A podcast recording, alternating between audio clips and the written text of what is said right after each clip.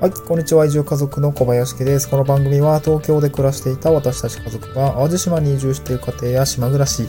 田舎でフリーランスとして生きていく様子をお送りする現在進行形の脱サラ田舎移住ドキュメンタリーラジオです。はい、えっ、と、今日はですね、あの、まあ、ちょっとふと思い出して、あの、雑談なんですけど、ちょっと、えっ、と、雑談です。はい。と、えっとですね、タイトル的には都会だったらアウトだった平和な田舎で良かった出来事ってっていうことなんですけど、昨日ですね、えっと、まあ、あの、まあ、いろいろ集落に行って作業した帰りに、ちょっとコンビニで車を止めて、ちょっと道を調べてたんですよね。えっと、まあ結構暑くて窓全開で、あの、ちょっとコンビニでね、あの、ちょっとアイス食べながら道調べてたんですけど、で、車乗ってたらですね、その小学、多分高学年ぐらいの女の子一人と、あと低学年ぐらいのちっちゃい、あの、可愛らしい女の子がもう二人でコンビニに来ていて、高学年の女の子は、あの、自転車をですね、乗っていたんですね。で、えっと、多分コンビニに入りたかったと思うんですけど、まあ自転車を止めて、あの、入るときに、なんか自転車を止めて、まあ多分鍵をね、開けたかったんでしょうね。で鍵をこうガチャガチャしてて、まあ、当時はね、私も全然、あの、横目になんか女の子いるなぐらいだったんですけど、なんかこうガチャガチャしていて、なんか急に割と大きな声で、なんか抜けないって、なんかすごい叫んだんですよね。何事って思って横を見たんですけど、こうなんか、私からするとなんか、多分指がね、こうなんかタイヤなのか鍵なのかに挟まってしまって、抜けなくなっちゃったのかなと思って、結構まあそれ見た時になんか、なんか、うんと、まずいなって思ったんですよね。なんかちょっと冷や汗、まあ、その一瞬でじわっとかいて、助けなきゃって思って、勢いよく駆け寄ってったんですよね。で、大丈夫みたいな感じで声かけたら、なんかよくよく見るとね、別に指が挟まってるとかじゃなくて、うんと、なんか鍵が抜けなかった。鍵をかける、結構硬くて、鍵をかけられなくて抜けないみたいな形で言ってて、あ、なんだと思って、で、まあ、あの、なんか、少しタイヤをずらしてあげて、鍵もぐっとこう奥まであのかけてあげて、あの鍵が抜けるところを、あの女の子に、あの、まあ、鍵をね、抜いてもらって、ああ、よかったねって形で、あの、なんていうんですかね、そ、そんな、ただのほんの、そんな日常があったんですけど、えっとね、これなんか、別にその時は、ああ、よかったよかった。なんか、困りごとが解決してよかったなと思ったんですけど、なんかふとね、振り返ってみたら、おっさんがですね、徐々に声をかける事案だったんじゃないかなと思って、ちょっとね、やばかった、え、なやばかったかなみたいな、ちょっと自分で、後で、なんか、ちょっと、あ、なんていうんですか、危機感じゃないですけど、う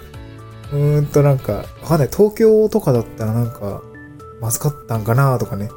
まあ、東京も別にそんな、別にまずくないわって思ったりもするとは思うんですけど、別にね、人助けしてる人だと思うんで、あの、そんな風に見る人はいないと思うんだけど、なんかまあ、本当にね、平和な田舎の方で良かったなと思って、なんか、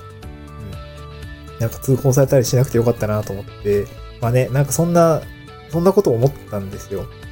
まあなんか、まあ私もね、こんな考えをしてしまうのも、なんかこう時代って変わってしまったなと思いつつ、まあ正直ね、その、ためから見たとき多分警戒されると思うんですよね。なんか知らない人が女の子に声をかけてる女児ですよ。すごいちっちゃい。みたいな形があって、なんかちょっと、これだったらアウトだったんじゃないかなとふと思って、まあ平和な、まあ淡路島ですけどね、あの、よかったなっていうふうに思ったっていう話です。もうただ、た、ほんとただの雑談なんですけど。まああの、そのヘルメットをかぶってたんですね。まあ田舎って自転車だ、こぐときあの、ヘルメット、ヘルメット、あの、なんだっけ、ヘルメットをかぶってる子たち結構見ると思うんですけど、まあそれもね、なんかすごく可愛らしい風景ではあるんです。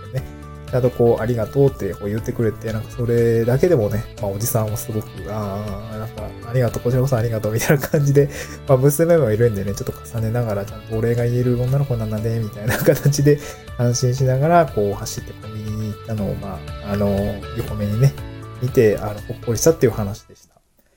まあ、あの、なんですかね、おっさんが徐々に声をかける事案じゃ、にならなくて本当に良かったなと思いつつ、まあ、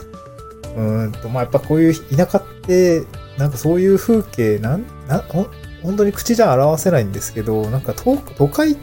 東京って結構やっぱ、うん、変に警戒心があるとか、ちょっと冷たいとか、ま、あったかい人もいるんだけど、なんかこう、なんかこう素直に行動できないってことがちょっと時々あったりするんですよね。なんかこう、うん。なんかめ、うん、大勢いるから別に自分がやらなくてもいいやとか、そうや、そういうふうに思ったりする場面とかも別になくはないですし、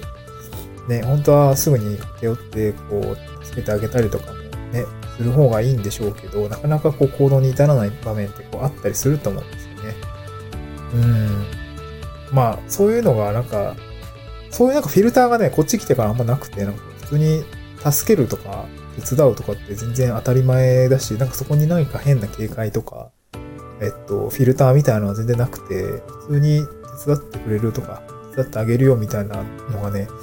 まあ、玉ねぎの収穫のお手伝いとかもそうだし、あの、DIY、DIY のお手伝いとかもそうだし、まあ、まあ、僕自身もね、あの、新しい経験を貪欲に収穫しに行ってるっていうのもあるのかもしれないけど、なんかこう、田舎に来て少し、まあ、心にゆゆゆとりというか、そういうのが生まれたりとか、迷いがなくなったというか、ちょっと切り替わったんでしょうね。空気が切り替わったというか、なんかそういうのがですね、こちらに来て、なんかこう、気持ちの面で少し晴れ晴れしたっていうところが、まあまあ、えっと、すごい遠回りしましたけど、なんかそういう話がですね、そういう気持ちになったっていうのがあって、まあ、本当に細かいことですけど、なんかちょっと、うん、移住してよかったなって思うことの本当の些細な一つの断片だったなというふうな感はい、もうとんとめのない話なんで、もうこの7分ぐらいですけど、もうやめますね。はい、あの、通報されなくてよかったです。で、かわ、えっと、女の子2人は元気にまた帰っていたと思うので、えー、ほっこりしましたというようなお話でございました。次回の収録でお会いしましょう。バイバイ。